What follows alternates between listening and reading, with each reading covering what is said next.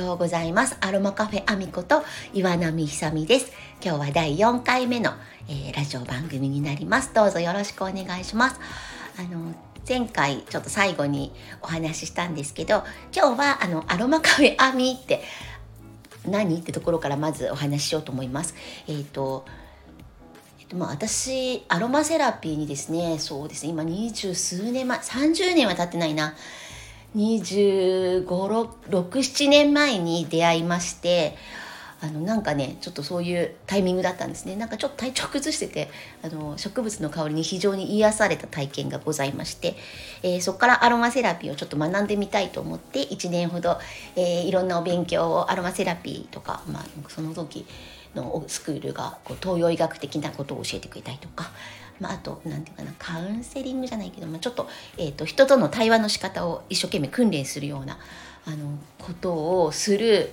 あもっと幅広かったんですけど簡単に言うとそういうことをする、えーと、アロマセラピーの学校に1年間ぐらい行ってましたあ、えーとアロマセラピーの学校っていう学校があるのでそこと一緒になっちゃうと困るけどあのそこではないです。アロマセラピーを教えてくれるスクールがございまして、あのそこに1年間通ってお勉強してアロマセラピストをを始めたのがちょうど今から 26、7年前かなっていうところですね。えー、でまあどんな風にしてたかっていうとサロンにお勤めしたりあ一番最初は透析の患者さんのところに行ってあのアロマセラピーをするっていうのが一番最初。アロマセラピストとして始めた仕事は一番最初はそれかな。それでちょっと 2, 2年ぐらい2年弱ぐらいかな。ちょっとやっていて、えー、それからサロンに勤めたりしたんだけどその頃にちょっとやっぱ個人で動くことがやっぱ最初の頃はアロマセラピーいろんな方ちょっとブームだったんですよね。いろんな方がいろいろされててお声かけなんかもしていただいてその何て言うのかしら。音楽イベントでちょっとやってののブースに、えーと、アロマセラピーを体験するみたいにやってくれないですかとかそういうお話をちょびっとずつですけどいただくことになってその時に、まあ、アロマカフェアミっていう名前であの出店し始めたのが多分一番最初だと思います。でなのでそのまま引き続き個人であの活動する時とか、まあ、個人サロン自分が自分の、えーと、ヒーリングスペースで何かするっていう時はアロマカフェアミとして名乗ってやっていて今も立科町で一応あの細々ですがちょっといろいろ怪我をして見えなくなったりなど大きなハプニングもございますのでちょっとまあ細々ですけれどもちょっとやっているという感じですね。でアロマセラピーって何？って聞かれて何？ってって言われて何て言うのが一番いいかなと思うけど私がアロマセラピーって何ですかってあの聞かれて言うまあそのなんてアロマセラピーって何かっていうと, えーと、アロマは香りですね。セラピーは療法、えーと、だから香りを使った療法植物療法です。で植物の花とか木とか、えー、根とか樹脂とか。花木根樹脂。なんだ？可否か。可否。あの、みんなよくして、グレープ、あの、アロマセラピー一番最初になんかこうとっつくのって、あの、グレープフルーツとかね、オレンジとか、あの、そういうの嗅嗅ぐ機会が多いんじゃないかなと思うんですけど、まあ、可否っていうのはいっぱい、あの、えーと、食物の皮から精油と香りの成分を抽出した100%天然のエッセンシャルオイルまあ、可否だけじゃないんですけどあのアロマセラピーで使うエッセンシャルオイルは100%天然の、あのまあ、蒸留だったりとか絞って取ったりとか、いくつかの方法で香りの成分を抽出してエッセンシャルを作っエッセンシャルオイルをというをボトルに詰めて、えー、とそれがみんながアロマセラピストさんがよく使ってるあの精油です。精油、エッセンシャルオイル、または精油と言って使っています。で、それはそれだけでは、あの、ちょっと皮膚につけられないので、強いもので、大体必ず植物油に希釈して、えっ、と、ボディトリートメントに使ったり、えー、そうですね、芳香浴としても使いますね。あと、バスソルトなんか作ったりとか。そんな感じで、あの、使うんですけど、もうね、アロマセラピーの話ね、もう、どっからしていいかなって思うくらい、私は今、ちょっと何から話そうと思ってるんですけど、あの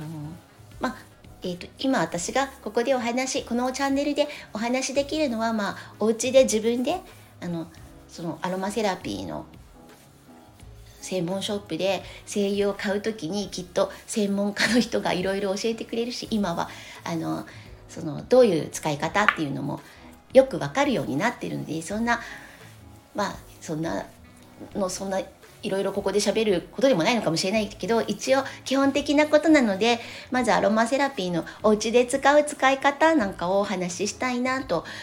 まあ、思っています。で、まあ、その例えばですね夏ですと夏バテ予防にはこんなのが、えーと、いいよとかこんなの使ってみると面白いよとかっていうのをあのお伝えしたいんですけどあのあくまでアロマセラピーのその精油は薬ではないのであの薬のような使い方ではなくて自分たちの、えーと、心地よさとかリフレッシュとかリラなんていうの？あの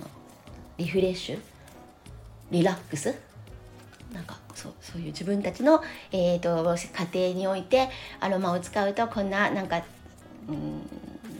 こんな気持ちいいことが気持ちいいっていうのかなこんな使い方があってアロマセラピー活用してるよなんていうお話をしたいと思っています。えー、それプラスちょっと何十年もアロマトリートメントなんかもやってるのでまあトリートメントについても話したいしあと声優の一つ一つのプロフィールを、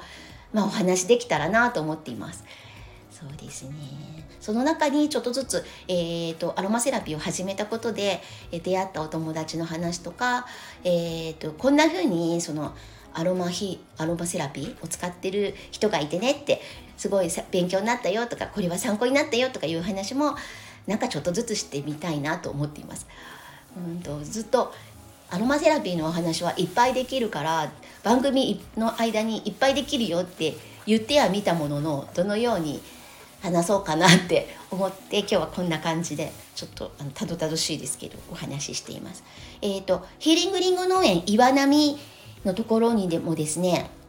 あのちょびっとですけどアロマセラピーのこと書いているのであのホームページ見ていただいてもなんかちょっと参考になることもあるかと思います。あとうちはりんご農園なんで私本当はですねりんごの花ってすっごい気品あふれるもうね私もういろんないろんな香りに出会ってますけどもうりんごの花の香りは素晴らしい。あのそのりんごの花が咲く時期って4月の中旬くらいかなから下旬にかけてその年の気候にもよるのでこの時っていうのはなかなかこうわから植物なのでねわからないけれどもまあもう五輪雲のところをですねりんごの花が咲き誇った時に通るともう素晴らしい香りがする。もう気品あふれるすっごく素敵いいいい香りがする。だからそのことをあのぜひねあのみんなにねちょっとお伝えしたいのともしできたら蒸留をしてみないなあみあのりんごの花のね